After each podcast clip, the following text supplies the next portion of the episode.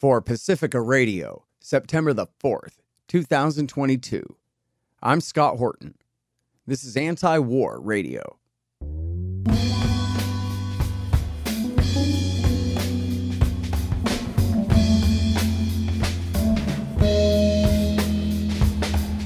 All right, y'all, welcome to the show. It is Anti War Radio. I'm your host, Scott Horton. I'm the editorial director of antiwar.com and the editor of the new book, Hotter Than the Sun Time to Abolish Nuclear Weapons.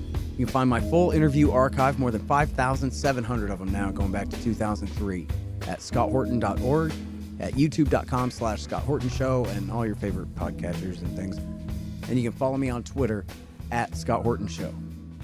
Introducing our friend Hassan El-Tayyab from the Friends Committee on National Legislation. That's, of course, the Quaker group, FCNL.org, the great peace activists in Washington, D.C. Welcome back, Hassan. How are you doing, my friend? Thanks for having me, Scott. Really appreciate it. Great. Happy to have you back on the show here, Hassan. And we have such important business to talk about here.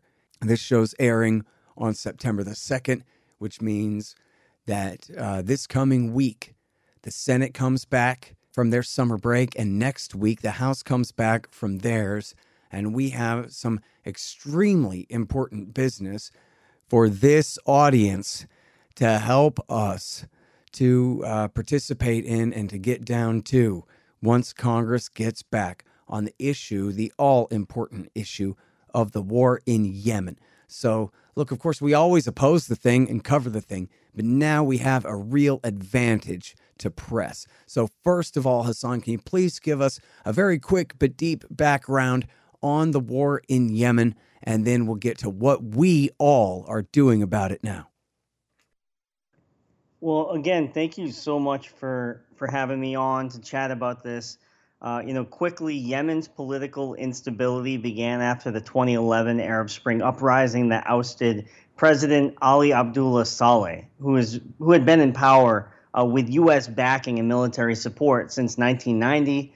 Uh, then uh, Vice President Hadi became Yemen's interim president w- for a temporary term, uh, and, and they were going to move to a more representative form of government with regular elections. Unfortunately, um, that date kept getting pushed back, and Yemeni frustration with you know corruption, unemployment, ri- rising fuel prices, and a whole bunch of other issues.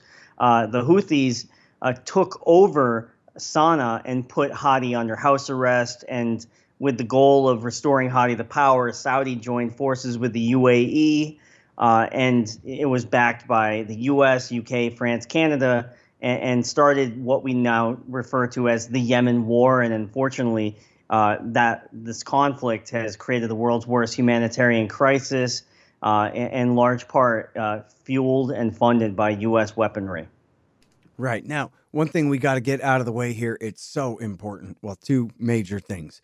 First of all, so that everyone understands, this is not the war against Al Qaeda in the Arabian Peninsula that bombed the Cole, that tried to blow up the plane over Detroit on Christmas Day 09, that helped coordinate the September 11th attack. This is a whole different war than that. Is that right, Hassan? That's right. Yeah. This is a really there are you know the Houthis uh, have been called by people like Chairman Adam Smith in Washington as a, an oppressed indigenous minority in Yemen. Uh, they were trying to get you know when they were doing this national dialogue, they were trying to get uh, some representation. Uh, their movement largely formed to oppose Wahhabism. That's this really intolerant ideology at the heart of uh, you know Al Qaeda um, you know, and, and what they stand for, this really intolerant version of Sunni Islam, if you even want to call it Islam. Uh, I, many have called it just an ideology. And, you know, so what one of their mandates was actually trying to oppose Saudi Arabia from setting up uh, madrasas and, and, you know, and spreading this really intolerant version uh, of Sunni Islam in Yemen. And it's really important too, and people can look this up from the Wall Street Journal and from Al Monitor in January of 2015. That's your keywords right there. Wall Street Journal and Al Monitor, January 2015. CENTCOM, our current Secretary of Defense, Lloyd Austin, was then a four star general, the head of Central Command, and he was passing the Houthis intelligence to use against Al Qaeda. And it was just two, and I'm not saying that's great, but it is what it is. Two months later, Barack Obama and Lloyd Austin turned around, stabbed the Houthis in the back, and took Al Qaeda's side against them. And America's been flying as the Yemen expert, no relation to me, but same name, Michael Horton from the Jamestown Foundation, said then in March of 2015, we are now flying as Al Qaeda's Air Force in Yemen. And that's the same war we've been fighting for now seven and a half years. Yeah, I mean, it, is, you know, obviously tragic. FCNL, we're Quaker uh, lobby in the public interest. We we also oppose the war on terror. That's a you know that we fear really exacerbates uh, you know recruitment of terrorism. Also creates you know a horrendous humanitarian situation. Uh, but for the purposes of the Yemen War Powers Resolution and this latest push in Congress, we're specifically trying to be narrow in our focus to do something like that we have a large consensus on already mm-hmm. is to end support for the Saudi led coalition's operations, their airstrikes, uh, their blockade in Yemen, which is leading to a lot of humanitarian suffering. And also, you know, I, I, should should add that it has not been authorized by Congress. And as Article One, Section Eight of the Constitution makes clear, the legislature holds the sole power to declare war. And unfortunately, this military aid that we've been giving to the Saudis uh, ignores that part of our constitution and, and, not only risks you know innocent Yemeni lives, but also potentially could risk uh, you know uh, U.S. service members that could get dragged into an escalatory situation in Yemen. Mm-hmm. Yeah, and in fact, really, that's one way to put it would be that you know this is a moderate compromise position to end this war if we can't end the war on terrorism, can we at least end the war for terrorism? Where we're fighting directly or very closely, indirectly, but just one degree away from fighting on the side of bin Laden's men, like it's been in Libya, Syria, and Yemen for this past decade. Enough of this. And yeah. opposing the war against AQAP is also hugely important and will be our next mission after we switch sides in the war again. But this war, and this is the real point, never even mind the treason for Al Qaeda, aka now the Giants Brigade, under the protection of our allies, the United Arab Emirates. But talk about that humanitarian situation that you mentioned there, because people just don't know this. New York Times showed some pictures one time in their weekend magazine years ago. Uh, the major media will not cover the humanitarian consequences of this war, but they're as bad as anything that's happened in our era. Yeah, I'm really glad you brought this up. Uh, the humanitarian crisis in Yemen has been bad, and unfortunately, uh, it, it's actually getting worse. The UN's projecting that you could see about 19 million people, uh, you know, that are food massively food insecure by the end of the year uh, in December. Right now, it's about 17 million plus. Uh, so they think those numbers are getting worse and, and a large part is because of the wheat shortage that's happening, with also you know being exacerbated by the ongoing uh, Saudi restrictions at the ports of entry. Uh, you've got millions of children suffering from acute malnutrition.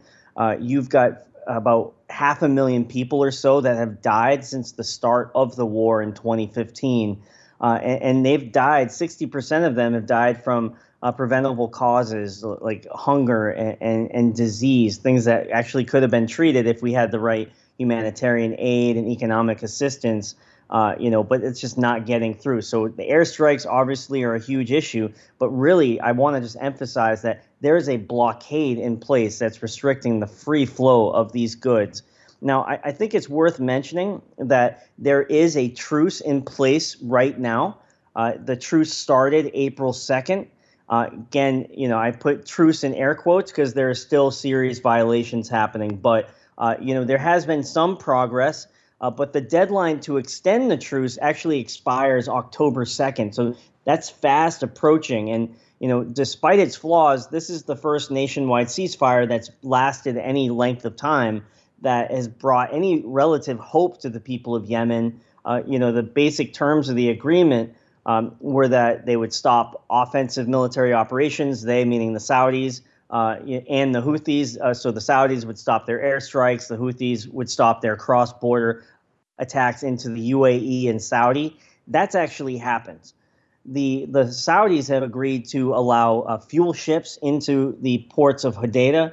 Um, so that's been happening, although still woefully inadequate to meet the humanitarian needs. They agreed to, uh, you know, um, you know, a certain number of ships per week. A lot of those ships are getting held in the coalition holding area and delayed, so that's inflating prices. But really, the the you know, Yemen needs about half a million metric tons of fuel just to meet basic needs through this Red Sea port to sustain, you know, 70 or 80% of the population under Houthi control right now in the north of the country. Only about 40% of those needs are actually getting in. Granted, it's it's more than before the truce, but that's why you still see these ballooning humanitarian figures where uh, you know people are still starving to death in Yemen because of the blockade. Last thing I'll mention on the the uh, last two things I should say on the truce is that the uh, Saudis agreed to also open up uh, Sana'a Airport for emergency and commercial traffic. Uh, there had been no flights before that. They agreed to do two flights to Jordan and Cairo. The flights to Jordan are getting through. We've seen about 37 or so flights so far since April, but almost none to Cairo. So that's another major issue. Last thing I'll mention is that there's uh, real, um, you, you, know, uh, discord and, and a lack of resolution of opening up certain roads in Taiz in the in this government in the southern part of the country. The Saudis want access to these roads. The Houthis say, "We'll get your militias out, and then we'll talk about opening up the roads." So that remains another point of contention that's worsening the humanitarian crisis.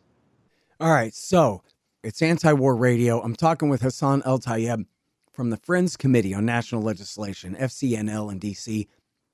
And we're talking about the war in Yemen. And I think we've covered premise one the war is really bad. It's treason and genocide. Right. Step two, though, is we have this ceasefire and a real potential to end the war here. We're in month four of a two month ceasefire, everybody. That's huge, right? As Hassan just described, it ain't perfect, but it is substantial. Okay. And then, but here is the real thing, the most important point for everyone listening this morning.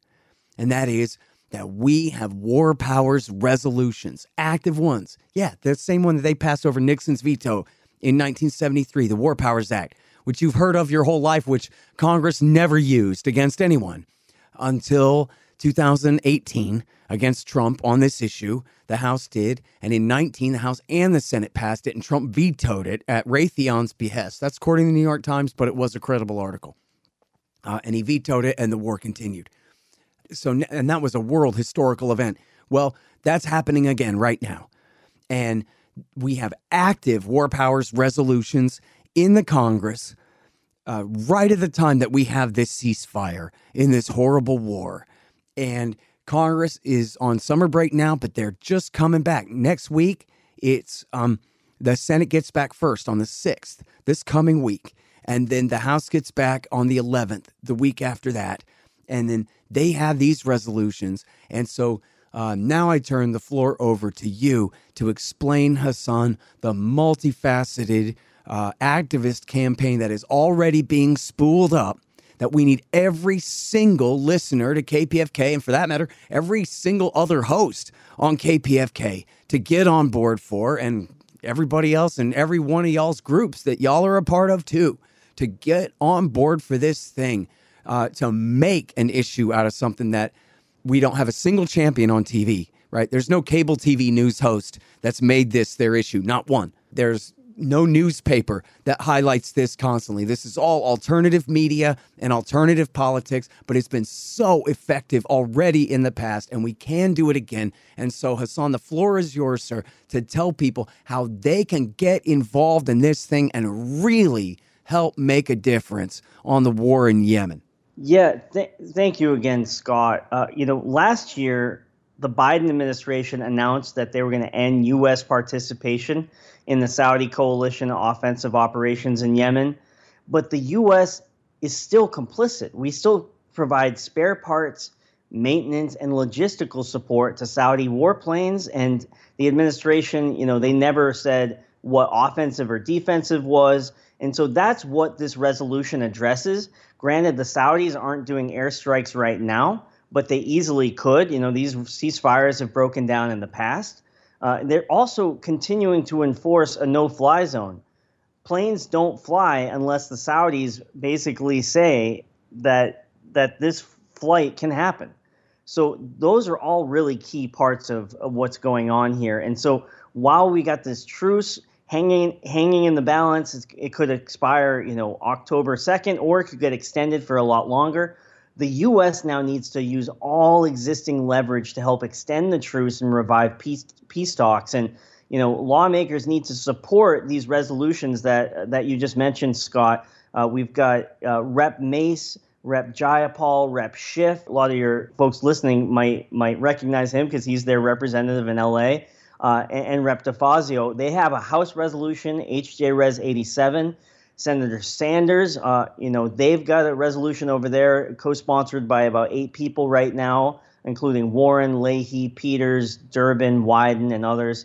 Um, and, and, that's SJ Res 56. And by making clear that the U.S. won't resume military support to, to Riyadh or its partners in Yemen, Congress can actually keep pressure on these parties prevent the peace process from getting derailed. And that's also going to send a message to Biden that he's got to keep his promise to end blind support for a regime in Saudi uh, intent on cracking down on dissidents at home and destroying Yemen. Um, in Biden's own words, he said to end the sale of material to Saudis where they're going in and murdering children in Yemen. So, if folks do want to get active and get involved, I would welcome that. If you're in California, uh, we need Senators Feinstein and Padilla to get on this resolution. We need all your House members on board. Uh, we set up a number, 1833 Stop War where it connects you right to the Capitol switchboard and gives you a, a short prompt to say. So again, one eight three three stop war. It's a great way to uh, to let you know get your voice heard and and help us uh, wind this conflict down. Yeah. Hey y'all, Scott here. Let me tell you about Roberts and Roberts Brokerage Inc. Who knew? Artificial bank credit expansion leads to price inflation and terribly distorted markets. If you've got any savings left at all, you need to protect them You need to put some at least into precious metals. Well, Roberts and Roberts can set you up with the best deals on silver, gold, platinum, and palladium, and they've been doing this since 1977. Hey, if you just need some sound advice about sound money, they're there for you too. Call Tim Fry and the guys at 800 874 9760. That's 800 874 9760, or check them out at rrbi.co.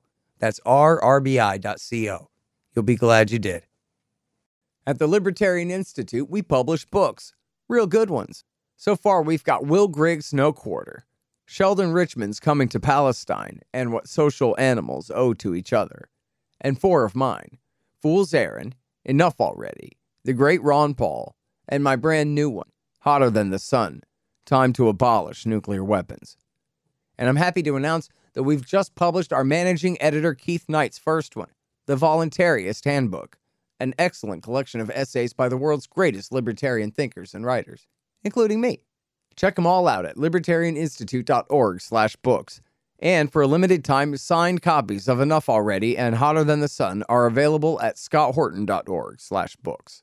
All right, so uh, again, everybody, it's really easy, right? Just think, it ain't 888 and it ain't 866, it's 833 833 Stop War. And it's great. It's a nonpartisan progressive group called Demand Progress that hosts it. And it's just a robot. You put in your zip code and it'll connect you directly to your representative's office. It's perfect. And as soon as you're done with Congress, it forwards you on. The next thing you do is you call and talk to your Senate staff. And so it's just, it's really fantastic. It's 833 Stop War. And in fact, there's a website. I don't know why we did, all didn't think this our whole lives already. The website is 1 833 stopwar.com. 1 833 stopwar.com. And they have a little script for you to read. And hopefully that's going to get updated here soon uh, with a little bit more information for people uh, to use. Again, the House comes back, uh, pardon me, the Senate comes back first on the 6th. And the uh, House on the 11th. So that's time for everybody to get ready, for everybody to talk with all the other groups that they're members of and their friend that they know who's a member of this other group that has some people in it and some things, and maybe especially with some influence. So Yeah. we can all get ready. Let's, you know, all get loaded for Bear so that when they come back, we really hit them hard with this massive phone call and email campaign that just sweeps them off their feet, right? That uh, blows them away, where they just say, wow, where, where all the staffers have to say to their congressman and their senator, boy, are we getting a lot of calls about this Yemen thing. We better get out ahead of the parade on this and just give them no choice. Now, let me ask you something here. What can people do if they live in LA and Congressman Schiff is already great on this? Then what's their job other than obviously they got to focus on California senators? And obviously they can call Schiff's office and thank him for leading on this. That's one thing. But what else can they do? Yeah, I mean, there are plenty of other members. One thing I wanted to say is we do have a lot of momentum here. We've got 114 representatives in the House right now that are on this bill. That's we've in co-sponsors, we already have over half of what we need to even pass this thing. So so this is really great. And That's it's amazing. A testament, yeah, so it's a testament to a lot of folks coming out of the woodwork here and letting their rep- representatives and senators know that this matters. I would say California, um, you know, if your rep is not on the bill, uh, please, please get them on, get your senators on board. So if, if Schiff is already co sponsored, definitely send a, a thank you note. I think that's really helpful. Um, you know, that's knowing that you have his back is going to help him, I think, be better because you know there's a lot more that needs to happen here. We need to you know get this on the floor in a in a good good period of time. We, we also need to you know make sure that we're leveraging this support to get you know Padilla and Feinstein on board as well. Um, you know, so I would say thank you, and then really focus on the Senate for sure. Yeah. Well, and so talk about last time. I mean, I know you learned so much working with all these groups on pushing this thing through successfully in 2009, unfortunately, against an absolutely obstinate president at that time. However, you got the House and the Senate to pass this, and that took everybody knows about all this controversy over the filibuster and everything. Got enough Republicans on the margin to support this thing in the Senate to actually pass it while a Republican was president Yeah, essentially overriding his foreign policy or attempting to.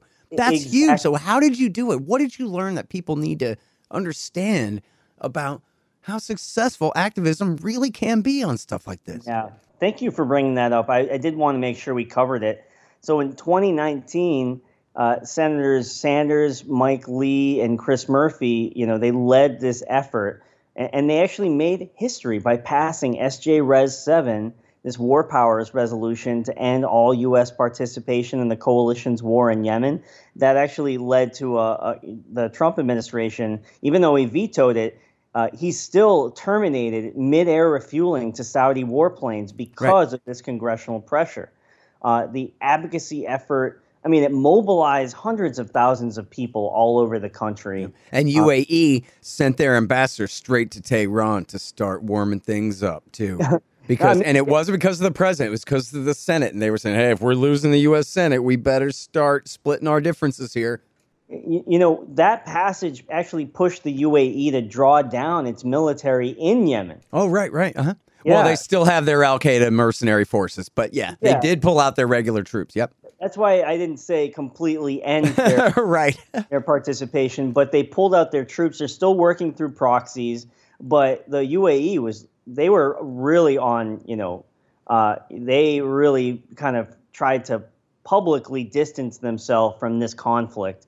It led to the Hodeidah ceasefire. It led to cross-border a, a reduction in cross-border attacks by Saudis and the Houthis. Uh, it's it, you know I, I think I think we're not where we are today because of the truce. I mean that was a huge piece of this. That all of this pressure that the bipartisan majorities in both chambers created uh, to basically create a situation where Biden could not run uh, without saying something about Yemen. Uh, you know, it's not where we need to be, uh, obviously, but this is unprecedented. No one thought this was even possible. And, and we are at it again to try to finalize this, seal the deal, shut the door on military aid to the Saudi coalition's war in Yemen.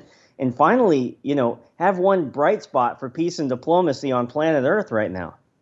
Yeah, I mean, this could be a huge win for the uh, anti-war movement in America, and just a huge win for the American people over our establishment at this point. And I guess the presumption is here, Hassan, is this right? That it would just be much harder for Biden to veto it than it was for Trump, that he would essentially have to go along? Uh, you know, yeah, I think it would be much harder for the president to veto. But I'll just point to the fact that we didn't, you know, President Trump vetoed it, but still ended critical components of military aid to the Saudi war uh, in that, that mid-air, that mid-flight refueling. And so, so just by forcing the question, we're moving the, the ball in the right direction. So I, I, I, you know, none of this is futile, even if, you know, we don't like pass this thing tomorrow. Uh, you know, just the buildup of pressure is really giving, I think, negotiators at you know from at the UN more leverage that they need to actually start addressing some of these concerns, like the blockade, which is, uh, I think, a major obstruction to getting a longer term peace deal. Right. And you know what? This is a point that I brought up in my rambling that is worth revisiting here. I think that we really don't have any major figures in America who are championing this, right? There's no billionaires, there's no major TV hosts. This is all alternative politics and alternative media that has already gotten this through both houses once. And really, it's a litmus test for an entire reordering and realignment of American politics in a lot of ways. Can we get the people who don't feel like they're in on power in DC to all work together on this thing to end this worst thing our government is doing right now? Maybe we can. Uh, yeah, you know, I'm I'm hopeful that if we, you know, if more and more people just reach out, I mean, like like you said, we did it before. That's the one one of those things. Uh, you don't have many issues on the peace movement where you like you've already passed the bill. Now all we got to do is get it over the finish line one more time, and finally shut the door on on U.S. aid uh, to this horrible conflict. And, and let's be real. I, I don't think that this is going to magically bring you know uh, you know a utopia in, in Yemen. Yemen's got a long road to peace and healing, but we have a ton of leverage to persuade Saudi and, and its proxies to extend this truce past this October deadline and hopefully get something, you know, six months to a year long where we can actually start to see the economy come back to life. Right now it's on life support. Um, and I really think it's time Congress and the administration use use all of its leverage to end this war. Yeah, absolutely right. All right, you heard it, Los Angeles, and for everybody else listening to this in podcast form later, all around the country and everything else, where people are always asking, "Yeah, but what can we do?" I mean, obviously, we're going to cover the war in Yemen no matter what. But here's really a thing that we can do: the most horrible war but we got a ceasefire and we have war powers resolutions, an advantage to press. Now, all you got to do is get with all your friends and all your family members and all your coworkers and all the groups that you're a part of and get everybody all doing this together at once. 833 Stop War. And you can go to 1 833 stopwar.com. They'll have some scripts for you there to read uh, or, you know, to get some uh, talking points from to talk to your Congress people and your senators about this. And you know, the old adage about, oh, I'm going to call my congressman. It sounds foolish. What difference does it make if you call your congressman? But that's just completely wrong if we're all doing it together. If there's tens of thousands of people, maybe a 100,000 people making phone calls, sending emails, being absolutely relentless on this issue, we could end the worst thing our government is doing right now in this Yemen war. So that's every single one of you listening. And it actually is also a call out to the other hosts on KPFK as well. I know that all of you are good on this and, and have been doing great work on it anyway. But this is what we're doing now. FCNL, and uh, in fact, this is a great place to end it. Can you uh, name for us some of the other groups that are involved, especially the leftist groups uh, that the KPFK audience might be interested in looking up uh, who are leading on this issue, Hassan? Yeah, thank you so much again for having me. Uh, you know, FCNL.org is a great place to start. There's also Just Foreign Policy. Demand Progress is is great. Uh, Quincy Institute for Responsible Statecraft. They're a transpartisan org uh, and think tank in D.C. They work with everybody. Uh, Yemen Relief and Reconstruction Foundation, and uh, you know, really a whole bunch of others too. So, uh, and really appreciate you always, uh, you know, shining a light on this issue, Scott. Absolutely. Well, we got to end it, and we can. We actually have a chance to do something about something, everybody. So thank you, everyone out there, for your support on this. Again, it's 833 Stop War and 1 833 StopWar.com to read a little bit more about it. And again, that is the great Hassan El-Tayyab from the Friends Committee on National Legislation. That's fcnl.org. Thank you again, Hassan. Thanks. All right, you guys, and that has been Anti War Radio for this morning. I'm your host, Scott Horton. Full interview archive is at scotthorton.org and at youtube.com slash Scott Horton Show. Sign up for the podcast on your favorite podcatcher there. And I'm here every Sunday morning from 9 to 9.30 on KPFK, 90.7 FM in LA. See you next week.